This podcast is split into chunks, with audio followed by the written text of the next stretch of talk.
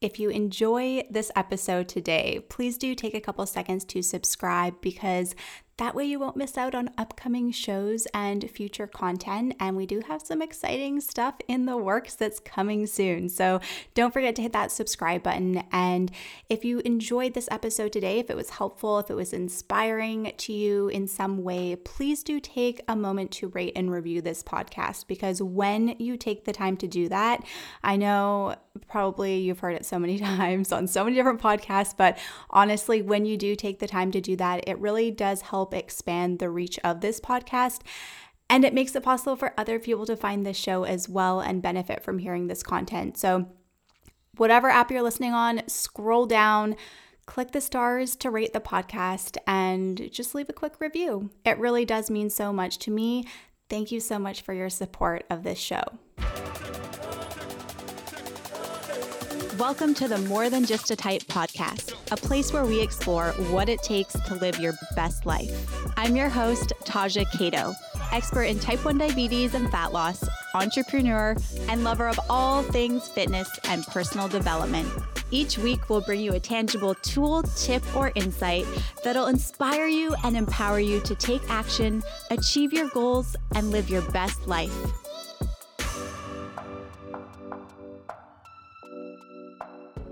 I'm super excited about this show today. And hey, welcome back.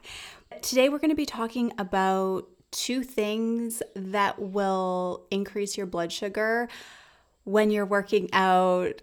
And I mean, these two things could increase your blood sugar even if you're not working out. But once you know what they are, they might be kind of, well, one of them would be kind of awkward if you were just doing it just because.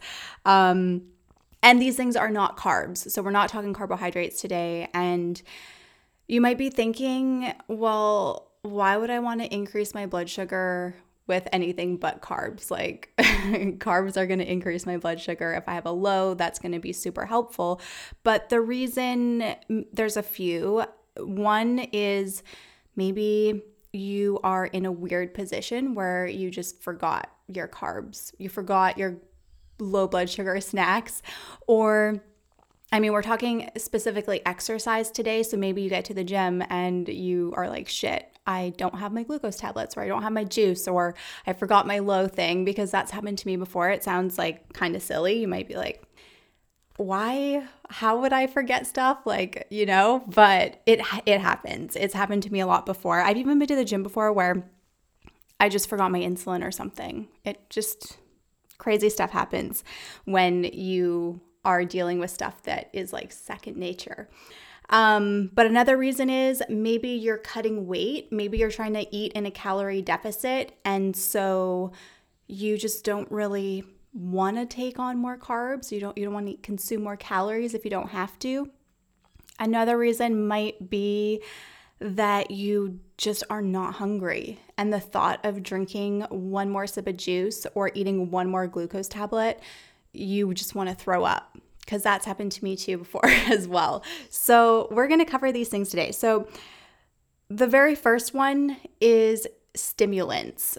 So, this could be maybe an energy drink, maybe you like drinking coffee, anything that it has a stimulant stimulant effect on your body is probably there's a good chance it's going to increase your blood sugars. And this happens because stimulants will release those uh, glucose raising hormones in the body and so, this is also why you might even find that you have high blood sugar when you're drinking coffee in the morning. I actually bolus extra for my coffee, even if I don't put anything in it.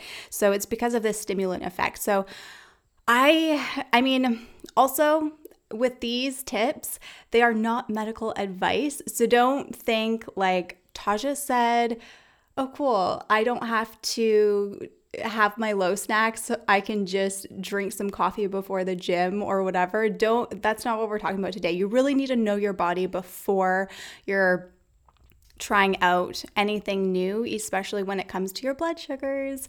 But these are some tips that if you do have a CGM, if you know your body, even if you don't, there are things that you can monitor your blood sugar around just to get an idea of how you are personally affected.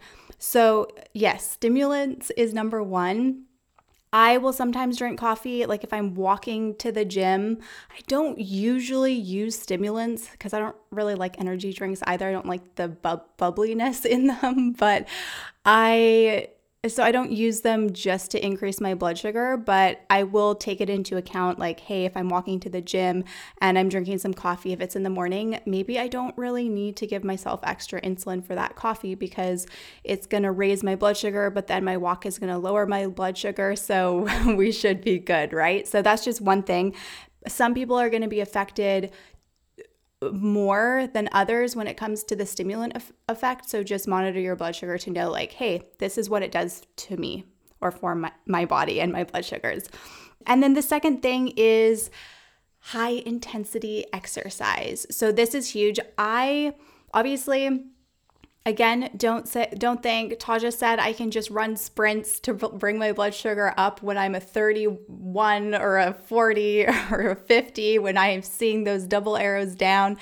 Don't think that at all because again, we're all going to be affected very differently and there's a you know just so many so many different things that could and couldn't affect your blood sugar, but this is one method that I personally use because you know, if I am in the middle of my workout or say I'm doing cardio, say I'm walking and I'm trying to get in those that those steps or the, trying to get in my cardio and my blood sugar starts to drop. I have double arrows down on my continuous glucose monitor or my blood sugar this actually happened where my blood sugar hit like 54 milligrams per deciliter and my alarms were going off. And at this one specific time, I was at the gym, I was on the treadmill. So I was like, hey, I'm so lazy to go downstairs to my locker and take out my glucose tablets and then treat my low blood sugar and then come all the way back up and hope that that treadmill is available again. So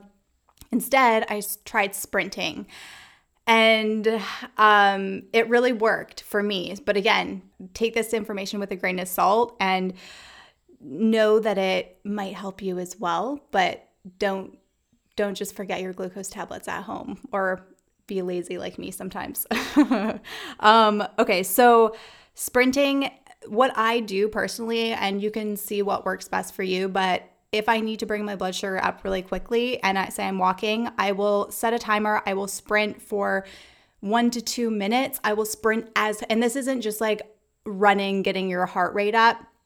I'm sprinting as if I'm being chased by wolves. like I'm sprinting as fast as I can fucking sprint.